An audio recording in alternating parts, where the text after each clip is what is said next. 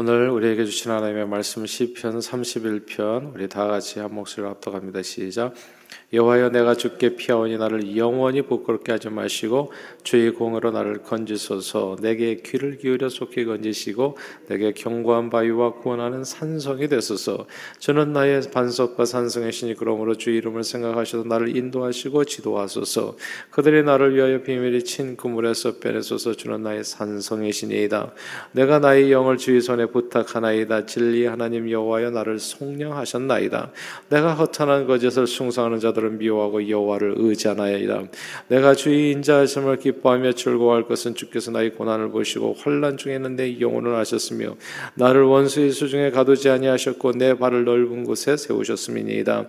여호와여 내가 고통 중에 있사오니 내게 은혜를 베푸소서 내가 근심 때문에 눈과 영혼과 몸이 쇠하였나이다. 내 일생을 슬픔으로 보내며 나의 연수를 탄식으로 보내며 내 기력이 나의 죄악 때문에 약하여지며 나의 뼈가 쇠하도소이다.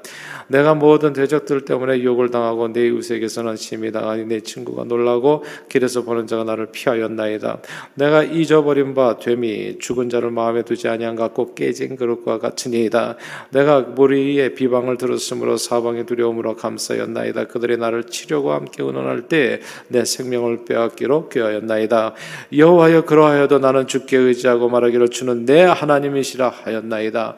나의 앞날이 주의 손에 있사오니 내 원수들과 나의 핍박하는 자들의 손에서 나를 건져 주소서. 주의 얼굴을 주의 종에게 비추시고 주의 사랑하심으로 나를 구원하소서. 여호와여 내가 주를 불러 싸우니 나를 부끄럽게 하지 마시고 악인들을 부끄럽게 하사 수월에서 잠잠하게 하소서. 교만하고 완악한 말로 무례의 의인을 치는 거짓 입술에 말 못하는 자 되게 하소서. 주를 두려워하는 자를 위하여 쌓아두시는 은혜 곧 주께 피하는 자를 위하여 인생 앞에 베푸시는 은혜가 어찌 그리 큰지요. 주께서 그들을 주의 은밀한 곳에 숨기사 사람의 교회에서 벗어나게 하시고 비밀의 장막에 감추사 말다툼에서 면하게 하시리이다. 여호와를 찬송할지어다 견고한 성에서 그의 놀라운 사랑을 내게 보이셨음이로다. 내가 놀라서 말하기를 주의 목전에서 끊어졌다 하였사오나 내가 주께 부르짖을 때 주께서 나의 강구하는 소리를 들으셨나이다. 너희 모든 성도들아 여호와를 사랑하라. 여호와께서 진실한 자를 보호하시고 교만하게 행하는 자에게 엄중히 갚으시니라. 여호와를 바라는 너희들아 강하고 담대하라. 아멘. 여호와를 바라는 너희들아 강하고 담대하라. 아멘. 아, 머피 법칙이라는 말이 있습니다. 일반적으로 일이 잘 풀리지 않고 꼬이기만 할 때 사용하는 말이죠. 이제 원하고 희망하는 것과는 늘 반대로 내 인생에서 아, 일이 진행될 때 아, 이런 말을 사용합니다. 예를 들면 이런 거지요. 약속 있는 날에는 꼭 야근이 있어요. 선약을 했는데 중요한 약속인데 또 회사에서 야근하다고 그래가지고 약속을 지킬 수가 없는 대상으로 실험하는 과정에서 이 실험이 모두가 다 잘못된 방법을 택해서 다 실패에 이르고 말았어요. 그때 당신 공군 당시에 공군 대위였던 머피라는 사람이 어떤 일을 하는 데에는 둘 이상의 방법이 있는데 그것들 중에 하나가 나쁜 결과를 가져오는 그런 방법인데 꼭 보면은 그 누군가 그 나쁜 방법을 택한다는 거예요. 좋은 방법도 많은데 꼭 안 좋은 방법, 안 좋은 길을 갖다 택해서 그렇게 들어가서 이제 이런 거죠. 그러니까 이렇게 예전에 아, 남편 복이 없는 사람은 자식 복도 없다. 뭐 이런 내용이에요. 그러니까 이것도 안 좋은데 저것도 안 좋고 언제나 내가 원하는 것과는 반대로 일이 꼬여가게 된다라고 이제 머피라고 하는 공군 대위가 말한 데서 유래해서 이제 이 머피 법칙이라는 말이 나왔는데요. 누군가 손대는 일마다 더 꼬이고 잘못되고 망하게 되어질 때 사용하는 말입니다. 근데 오늘 성경 본문의 저자인 다윗의 삶이 한때 그랬었다는 거죠. 블레셋의 천하 대장군 골리앗을 아, 이제 물맷돌로 쳐서 어, 쓰러뜨렸을 때, 그 골리앗과의 일전에서 승리했을 때만 해도 다윗은 좋았습니다. 한동안 진짜 엄청 성공했지요. 승승장구했습니다. 사울왕의 총애를 받아서 일개 양치는 목동의 신분에서요. 그냥 장군으로 한순간에 신분 상승이 수직 상승했습니다. 내가 예, 사울왕과 딸 사울왕의 딸과도 또 결혼해서 왕이 부마가 됐죠. 이스라엘 최고의 한때 그는 아, 인기 있는 장소였습니다. 근데 호사다마라고 늘 승승장구하는 다윗을 향해서 백성들이 다윗은 아, 사울은 천천히요, 아, 다윗은 만만이라라는 노래를 지어 부를 때부터 일이 다윗의 인생이 이제 조금씩 이제 꼬여가기 시작하게 됐습니다. 다윗에게 대한 백성들의 인기를 보고서 이제 다윗을 시기 질투하게 된 사울 왕이 사사건건 다윗의 행동에 대해서 이제 꼬투리를 잡게 되죠. 그리고 다윗을 죽이려고 하기까지 했습니다. 이때부터 왕의 미움을 받으면서부터 다윗은 뭘 해도 잘 안 되는 인생이 되어버렸어요. 그러니까 멀피 법칙이 작용한 건가요? 왕에게 미움을 받으니까 마치 실 끊어진 연처럼 그렇게 인생이 방황하게 됐습니다. 한순간에 대장군의 자리를 잃어버리고 장관에서 그냥 일개 도망자 신세가 됐죠. 아내도 강제 이혼당하고요. 그냥 이렇게 방황하게 됐습니다. 뭘 해도 잘 안 됐어요. 오늘 본문의 이 시편의 배경은 다윗이 이제 마온 황무지에 있었을 때로 여겨지는데 이때에도 다윗의 인생은 하루하루가 매우 고달팠습니다. 이런 거예요. 이제 황무지에 나와 있었는데 그래도 불구하고 이 사람은 자기 민족을 사랑하고 자기 나라를 사랑하는 사람이었거든요. 근데 한 번은 거기에서 이제 자기도 방황자, 방랑자 신세임에도 불구하고 이제 블레셋이 그일라라고 하는 마을을 쳐서 그 타작마당을 탈취한다는 소식을 듣게 됩니다. 근데 도망자 신세 또 남을 구원하겠다고 또 달려들어요. 그래가지고 그일라 주민들을 블레셋의 그 공격으로부터 구원해냅니다. 그런데요, 이 그일라 주민이 다윗에게 감사하기보다는 오히려 다윗을 배반하고 그 은혜를 악으로 갚게 되죠. 사울 왕에게 다윗이 여기 있습니다. 사울의 사울 왕에게 그 거처를 알려줘서 다윗을 사울에게 넘겨주려 하게 됩니다. 할 수 없이 이제 배신감에 이제 이렇게 아, 정말 이렇게 슬픔을 안고 그 일날을 떠나서 십광야로 이제 떠돌게 되지요. 근데 또 이 십광야의 그 십 사람들이 그 근처에 있는 사람들이요 다윗을 보고서 또 사울 왕에게 고합니다. 다윗이 여기 있다고요.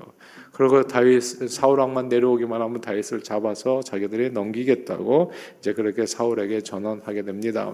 어디를 가나 다윗의 편은 하나도 없었어요. 이렇게 일이 꼬일 수가 없어요. 모두가 다윗에게서 등을 돌리고 다윗을 죽이려고 하는데 한 마음이 됐습니다. 다윗의 인생은 늘 동가숙 서가식 하면서 바람 앞에 등불처럼 언제 위해를 당해서 죽음을 당할지 알 수 없는 그런 삶이었습니다. 머피 법칙이 통했나요? 손다는 일마다 꼬이고요. 만나는 사람마다 배반하고요. 모든 것을 잃고 떠돌이 거지 도망자 신사가 됐어요. 망해도 이렇게 망할 수는 없어요. 바닥도 이런 바닥이 없지요. 명예와 권세를 잃었고요. 재물을 잃었고요. 사람을 잃었고요. 가정을 잃었습니다. 이 다윗의 삶을 보면 오늘 이 시편 구절의 말씀이 구구절절에 다 이해가 돼요. 오늘 보면 본문에 보면요. 이 7절에 환란 중에 있는 내 영혼이라고 하잖아요. 8절에 원수의 수중에 가두어지고 그 9절에 내가 고통 중에 있사오니 10절에 내 일생을 슬픔으로 보내며 그리고 나의 연수를 탄식으로 보내며 11절에 내가 대적 때문에 욕을 당하고 내 이웃에게서는 심히 당하니 길에서 보는 자가 나를 피합니다라는 말씀이요.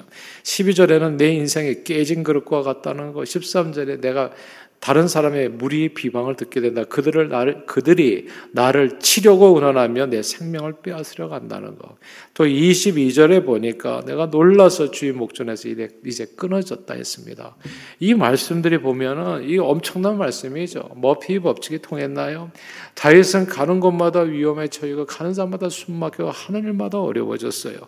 이번 생은 진짜 망했구나. 이번 생은 그냥 끝났구나 생각될 정도로 주의 목전에서 이제 끊어졌다. 아무것도 기대할 수 없는 처지가 됐어요. 추락하는 것에는 날개가 없다고요. 한없이 추락하는 인생이 됐습니다. 그러나 이 사방으로 우겨쌈을 당하여 이 숨막히는 순간에도 언제나 신앙인에게는 피할 곳이 있다는 사실을 우리는 기억해야 됩니다. 이게 중요하니까 다시 반복할게요. 동서남북으로 완전히 사방으로 우겨쌈을 당해서 숨막히는 순간에도 오늘날에도 진짜 코로나로 인해서 숨이 자꾸 막히 여러분들은 어떠십니까? 예. 아 진짜 이게 뭐가 좀 자유롭지가 못해요. 숨이 막히잖아요. 우리가 해마다 8개, 9개, 10개 팀 그렇게 성교, 단기 성교를 달려가고 정말 주님을 위해서 왕성하게 그렇게 일을 했었는데 워낙 일을 안 했던 교회라 같으면 이게 숨 막히는 것도 잘 모를지도 모르겠어요. 근데 그렇게 열심히 온 세상을 향해서 오대양 육대준을 향해서 달려갔는데 지금은 숨 막히게 이렇게 위축되고 나니까 정말 답답하게 한이 없어요. 그러나 그럼에도 불구하고 오늘 성경은 얘기합니다. 언제나 신앙인에게는 숨통이 열린다. 피할 곳이 있다고 오늘 성경은 얘기. 오늘 보면 1절입니다. 피할 곳이 어딘지 함께 1절 읽겠습니다. 시작. 여호와여 내가 죽게 피하오니 나를 영원히 부끄럽게 하지 마시고 주의 공으로 나를 건지소서.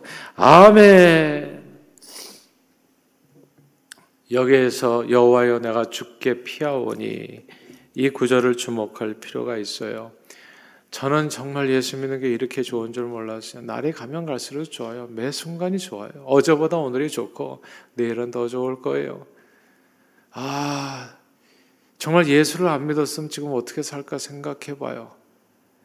사람들이 죽는 이유를 알 것 같아요. 그렇죠? 어느 순간에 아마 여러분도 인생의 썸 포인트에서 그런 순간이 있으리라 생각합니다. 어떤 순간 정말 일이 이렇게 안 될 수가 있는가? 숨 막혀서 이렇게 죽을 것 같은 순간들. 예, 뭐 사람마다 살아가는 그러니까 뭐 거기서 견디지 못하는 사람은 스스로 정말 이렇게 정말 몹쓸 짓을 하게도 되는 건데 저는 예수 믿는 게 이렇게 좋은 줄 몰랐어요. 하는 일마다 꼬이고 잘 풀리지 않아서 호의적이지 않은 환경 때문에 절망이 되고 그 다음에 만나는 사람마다 희한하게 원수를 은혜를 또 원수로 갚네. 또 은혜는 기억하지 못하고 사람마다 만나는 사람마다 말로 상처를 주고 또 은혜를 베풀었는데 또 배신 이렇게 배신을 당해서 사람에게 실망을 해도요. 너무 예수 믿는 게 좋은 이유는 그 어떤 경우에도 우리를 버리거나 떠나지 아니하시고 항상 우리와 함께 하시는 신실하신 주님이 저와 여러분과 함께 하시다는 이 사실. 아, 이게 얼마나 좋은지 알 수가 없어요. 그리고 하나님께서 함께 하시면 절망 가운데 희망의 꽃이 피우게 된다는 거. 야, 이 머피 법칙, 저주스러운 이 머피 법칙에 어떤 일을 해도 안 될 것 같은 그런 생각이 무슨 일을 해도 될 것 같은 생각으로 변화되는 겁니다. 이 머피, 머피 법칙과 반대인 게 샐리 법칙이라고 하나요? 아, 하는 일마다 우연히 다 잘 되는 거. 그러니까 머피 법칙에 의해서 샐리 법칙에 대해서 하는 일마다 잘 될 것 같은 생각이 드는 거예요. 주님만 바라보면 희한해요. 그래서 너희는 믿음이지요 온전케 하시니 예수를 바라보라 여호와를 바라보는 너희들아 강하고 담대하로는 성경이 얘기하는 거잖아요. 주님만 바라볼 주님만 바라보면 이 뭔가 달라져요. 예. 절망스러운 분위기가 변하게 되어집니다. 성경은 이렇게 얘기했죠. 하나님을 사랑하는 자, 곧 그 뜻대로 부르심을 입은 자들에게 놀랍지 않습니까, 여러분? 그 모든 것이 합력해서 무엇을 선을 이룬다고요? 너 다 좋게 될 것이라는 말씀입니다.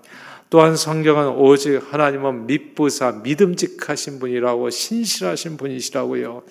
너희가 감당치 못할 시험 당함을 허락지 아니하시고 시험 당할 심에 또 피할 길을 내어 주신다. 너희로 능히 감당 넉넉히 감당케 하시니라 말씀하셨습니다. 하는 일마다 꼬이고 이런저런 문제들로 인해서 사방으로 우겨쌈을 당해서 숨막혀 죽을 것 같은 상황 속에서도 주님께서는 반드시 피할 길을 내어 주신다는 약속입니다. 그러니까 이게 주님을 바라보면 아 너무 기분이 좋아져요. 감사해요. 그리고 잘 될 것 같은 생각이 들어요. 그러니까 절망 가운데도 희망이 보인다고요. 그리고 어두운 가운데서 빛이 비춰지고요. 아, 그러니까 이게 숨 막힌 사람 숨통이 열리는 거죠.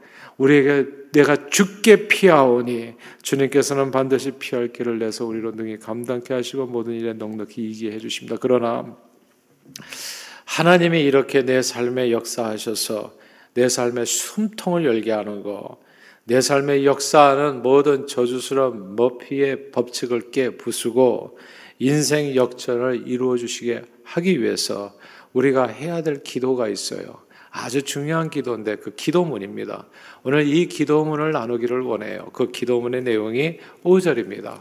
5절 같이 한번 읽어볼까요? 31장 5절입니다. 시작.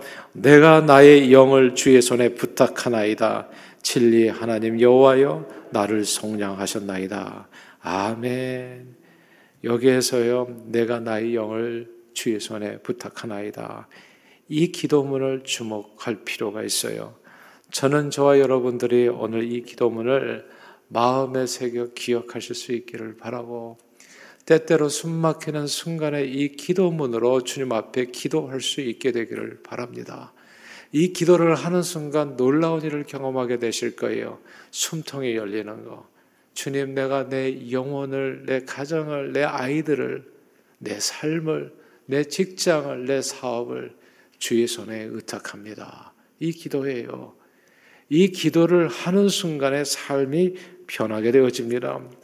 이상하게 일이 꼬여가지고 사람마다 사람들에게 뜬금없이 미움받고 사랑했던 사람들이 모두 다, 다 나를 떠나고 배신하여 나 홀로 외로이 십자가에 대롱대롱 매달려 피 흘리며 죽어가는 것 같은 순간에도 우리가 할 수 있는 기도가 있다는 거.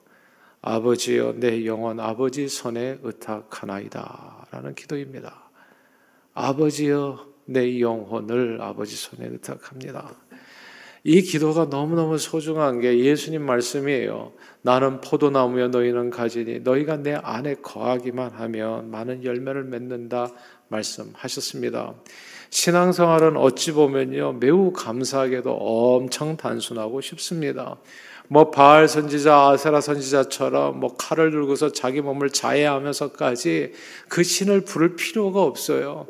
제 예수 믿는 것은 너무너무 감사하게 너무 쉽고 간단, 너무 쉽고 간단하기 때문에 기도조차 안 하잖아요, 우리가. 예. 근데 이거는 정말 기도까지 안 하는 것은 좀 문제, 문제가 있고요. 주님 앞에 이게 기도가 어렵다고, 기도같이 쉬운 게 없어요, 가만 보니까. 예. 저는 새벽 기도 진짜 사랑해요. 이거 하나 한 번 하고 나면은 하루가 편안해, 가만 보니까. 저는 그래서 그냥 그 제 평생의 결단을 내렸어요. 나는 새벽에 이게 불편한 게 아니라 새벽에 조금 일찍 일어나자. 예. 주님 앞에 나와서 삶을 드리자. 그러면 하루가 편안하다가 어떤 사람은 새벽에 잠자다가 하루가 불편해, 하루가. 그게 되게 어리석은 길이더라고요. 그러니까 주님 앞에 나와서 주님 앞에 피하기만 하면 돼. 주여 오늘 내 인생을 내 하루를 주님의 손에 의탁하나이다. 아, 이 기도가 얼마나 소중. 그리고 잠잘 때요. 푹 자는 방법 간단해. 잠자기 전에 주여 내 영혼 오늘 이 밤에 주님 앞에 의탁합니다. 그리고 딱 눈 감고 벽에 뵈면은 진짜 30초 안에 잠들더라고요. 그러니까 이 주님 앞에 사랑하는 자에게 잠을 주신다고 하나님께서 내 인생을 그렇게 보호해 주신다는 깨닫게 저는 이 기도문이 이렇게 소중한지를 몰랐어요. 아버지여 내 영혼을 아버지 손에 의탁합니다. 이 기도예요. 신앙생활은 어찌 보면 너무나 감사하게도 엄청 단순하고 쉬워요. 주님 안, 주님 안에 붙어 있는 게 신앙생활입니다. 붙어 있기만 하면 내 영혼 주님 앞에 의탁합니다. 붙어 있기만 하면 나머지는 모두 주님이 알아서 해주세요. 많은 열매를 맺게 해주시고 원하는 대로 다 이루어 주십니다. 주님 안에 붙어 있도록 하는 기도문이 오늘 본문입니다. 주님, 오늘도 내가 나의 영을, 나의 영혼을, 내 삶을, 내 가정을, 내 사업을, 내 직장을, 내 자녀들을, 나의 모든 인생을, 내 셀을, 우리 교회를, 주님의 몸된 지체들을 주님의 손에 의탁합니다. 우리 영혼과 삶을 온전히 주님 앞에 맡기는 기도입니다. 그때 놀라운 일이 벌어지지요. 구원의 역사입니다. 다윗은 한때 뭘 해도 안 되는 인생이었지만 자기의 영혼을 주님께 맡기게 되었을 때 그의 모든 인생은 합력해서 선이 되었습니다. 다윗이 잘해서가 아니죠. 다윗이 잘해서가 아니라 다윗이 주님 앞에 맡겼기 때문입니다.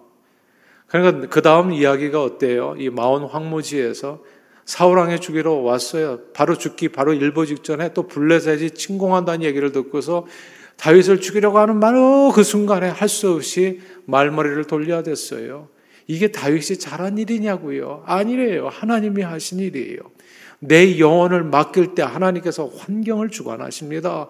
사람이 마음을 주장하세요. 그래서 생명의 길을 열어주신다는 거, 피할 길을 내어주신다는 말씀입니다. 다윗이 잘해서가 아니라 오직 하나님의 은혜로 떨커도 어느 순간에 사울왕에 죽었어요. 그리고 민심이 다윗에게 돌아와요. 이게 다윗이 한 일일까요? 아니죠. 하나님이 하신 일이죠. 하나님이. 그래서 어느 순간에 서보니까 자기가 왕이 되어 있는 거예요. 예수님은 모든 사람이 죄로 인해서 십자가에 억울하게 달리셨지만 오직 하나님의 은혜로 사흘 만에 부활하시고 만유의 노평을 받아 만유의 주제가 되셨습니다. 십자가에 달려서까지 내 영혼을 주님 앞에 의탁합니다. 그 기도하고 나서 하나님께서 다 하셨어요. 그냥. 그래서 만유의 주제가 되셨다고요. 그러므로 오늘 성경은 저 여러분들의 이렇게 말씀하지요. 다 함께 다시 한번 24절, 24절만 다시 한번 읽어보겠습니다. 시작. 여호와를 바라는 너희들아 강하고 담대하라. 아멘. 여러분들에게 오늘 어떤 어려움이 있으십니까?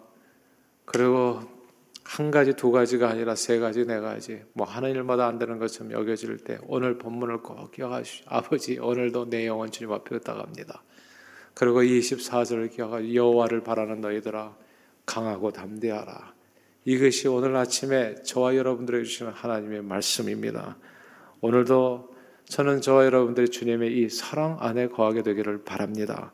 자꾸 일이 꼬이고요. 더욱 안 되는 것처럼 느껴지는 순간에도 아버지여 내 영혼을 오늘도 주님께 의탁합니다. 기도하시면서 주님의 인도함을 받아 오직 주님의 은혜로 구원 역사를 여러분 삶 가운데 이루어 가시고 풍성히 누리시기를 주님의 이름으로 축원합니다. 기도하겠습니다. 하나님 아버지 코로나 사태로 인해서 우리 모두 건강이 위협받으면서 그것만이 아니죠. 경제적인 어려움까지 또 가중되고 그것만이 아니죠. 정신적으로도 우울해지고 그것만이 아니죠. 신앙생활까지도 힘겨워지는 그런 시기를 우리 모두 지나고 있습니다. 오늘도 어렵지만 내일도 별로 희망이 보이지 않는 답답하고 괴로운 어두운 터널을 우리 모두 다 지나고 있다고요. 그러나 오늘 말씀을 통해서 그럼에도 불구하고 우리 영혼을 주님 앞에 의탁하여 주님의 인도함을 받아 머피의 법칙을 깨고 언제나 승리할 수 있는 길을 우리에게 보여주신 주님 그 은혜에 감사드립니다. 오직 예수 그리스도를 의지하여 그분께 오늘도 변함없이 아버지여 내 영혼을 아버지 손에 의탁합니다. 기도함으로 승리하는 저희 모두가 되도록 축복해 주옵소서. 주님을 바람으로써 강하고 담대하게 오늘 하루도 예수 이름으로 승리케 해 주시기를 이 모든 말씀 우리 주 예수 그리스도 이름으로 간절히 기도하옵나이다. 아멘.